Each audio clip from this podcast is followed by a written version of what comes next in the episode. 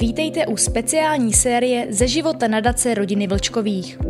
Rádi bychom, abyste rozuměli tomu, co v nadaci děláme, proto jsme vyspovídali naše kolegy. Příjemný poslech. Dobrý den, já jsem Mirek Čepický z nadace rodiny Vlčkových. Dnes si budeme povídat s naší ředitelkou Ivanou Plechatou o tom, koho podporujeme a proč rodiny s vážně nemocnými dětmi potřebují opravdu hodně širokou škálu profesionálů, kteří se o ně starají a pomáhají jim. Ahoj Ivano. Ahoj Mirku. Proč nepodporujeme jenom lékaře a sestřičky? Je to z podstaty dětské paliativní péče. To znamená, že je to péče velmi komplexní a zcela určitě platí, že lékaři a zdravotní sestry a vůbec zdravotníci jsou velmi podstatní v té péči. Zejména v jejich začátečních etapách, ale i v průběhu a i v závěru života dítěte. Samozřejmě zdravotní péče je, je klíčová a velmi důležitá. Nicméně pokud eh, mluvíme skutečně o komplexnosti péče, to znamená, aby ty chvilky, které ty rodiny s tím dítětem zažívají, byly skutečně pěkné, aby ta kvalita života byla dobrá, tak pak tam máme spoustu dalších odborníků a expertů. Kteří další odborníci pomáhají rodinám v tak těžké situaci a co pro ně dělají?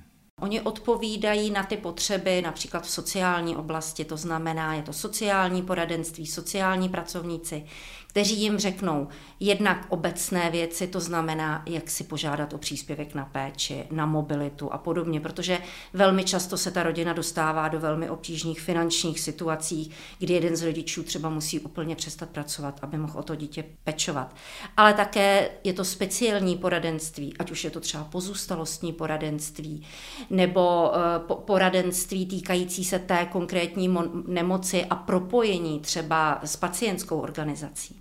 Pak jsou to určitě eh, sociální služby, jako je například osobní asistence nebo různé služby, které umožní té rodině provázet pacienta třeba na vyšetření, nebo dovezení do školního zařízení, nebo do nějakého vzdělávacího zařízení. Takže už tady máme nějaké aktivizační služby nebo vzdělávací služby.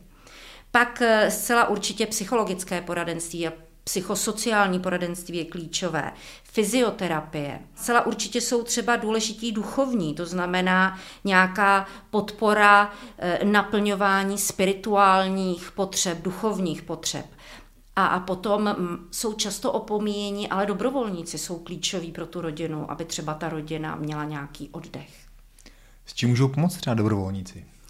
Tak dobrovolníci samozřejmě nemohou pomoci s těmi odbornými službami, o kterých jsme mluvili před okamžikem, ale určitě mohou po nějakém zaučení eh, třeba aktivizovat to, to dítě, nebo si s ním pohrát, vzít ho někam na procházku, doprovázet tu rodinu a podobně. Takže vlastně jedna rodina, která pečuje o vážně nemocné dítě, potřebuje já nevím, když jsem to napočítal, tak to je možná deset třeba dalších lidí, aby zvládli všechno to fungování. Je, je dost takových lidí u nás?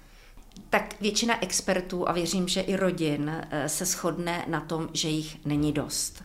Eh, je to samozřejmě ještě komplikované, že někde mohou být více dostupní, například v Praze, ve středních Čechách, ale tam zase je těch dětí dost, čili se často potýkají s nedostatkem kapacit, ale pak jsou určitě regiony, kdy jich je vyloženě nedostatek. Co děláme jako nadace proto, aby jich bylo víc, nebo jak je podporujeme? tak eh, jednak chceme samozřejmě podporovat stávající poskytovatele, protože víme, že dělají úžasnou práci, eh, že často pracují na hranici svých eh, fyzických, psychických a hlavně finančních možností. Takže podporujeme je a podporujeme přes naše jednotlivé výzvy, ať už je to například síťování nebo vzdělávání, aby mohli přijmout nové lidi, vzdělat je v dětské paliativě, e, nebo je to podpora samotných poskytovatelů v tom, aby třeba si mohli nabrat novou zdravotní sestřičku nebo navázat úvazek e, s nějakým lékařem dětským a mohli právě poskytovat tu péči těm rodinám. Tak to je jedna věc přes naše, naše výzvy. Potom samozřejmě lákáme do oblasti dětské paliativy další odborníky a začínáme už od studentů, tak eh, jednak začínáme jednat s univerzitama, s vyššíma odbornýma školama, aby do svých kurikulí a do svých vůbec systémů zandali to téma dětské paliativní péče a moc rádi jim pomůžeme s nějakým síťováním s odborníky, kteří by jim pomohli.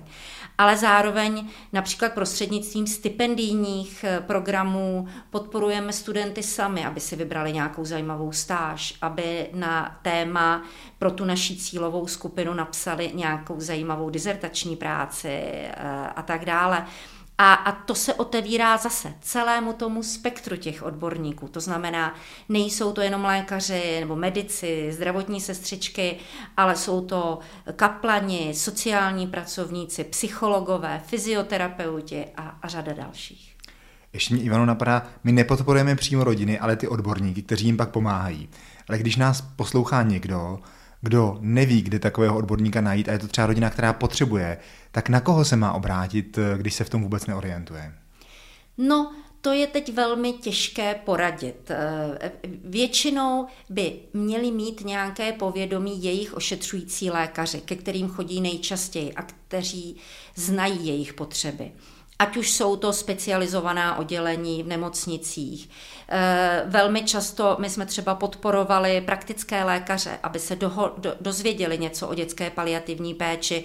V rámci jejich páteřních seminářů se mohli setkat s několika v každém regionu s řadou poskytovatelů té dětské paliativní péče. Ale e, máš pravdu, že o to bychom měli ještě usilovat a teď vlastně jedním z našich projektů je vytvoření mapy poskytovatelů. E, děláme to vlastně ve spolupráci s řadou dalších odborníků a poskytovatelů. A věříme, že ta mapa poskytovatelů, kde bude jasný, kde ten poskytovatel je, co dělá, komu péči nabízí, jak je to s úhradou té jeho péče a podobně, tak eh, věříme, že pomůžeme nejenom rodinám, ale samozřejmě pomůžeme i těm dalším poskytovatelům, aby věděli o sobě navzájem, aby vlastně mohli doporučit té rodině, o které už se starají třeba v denním stacionáři, že když potřebuje další služby, tak je najde třeba o pět kilometrů dál. Věříme, že když bude ta mapa těch poskytovatelů, takže se to trošku pohne dál.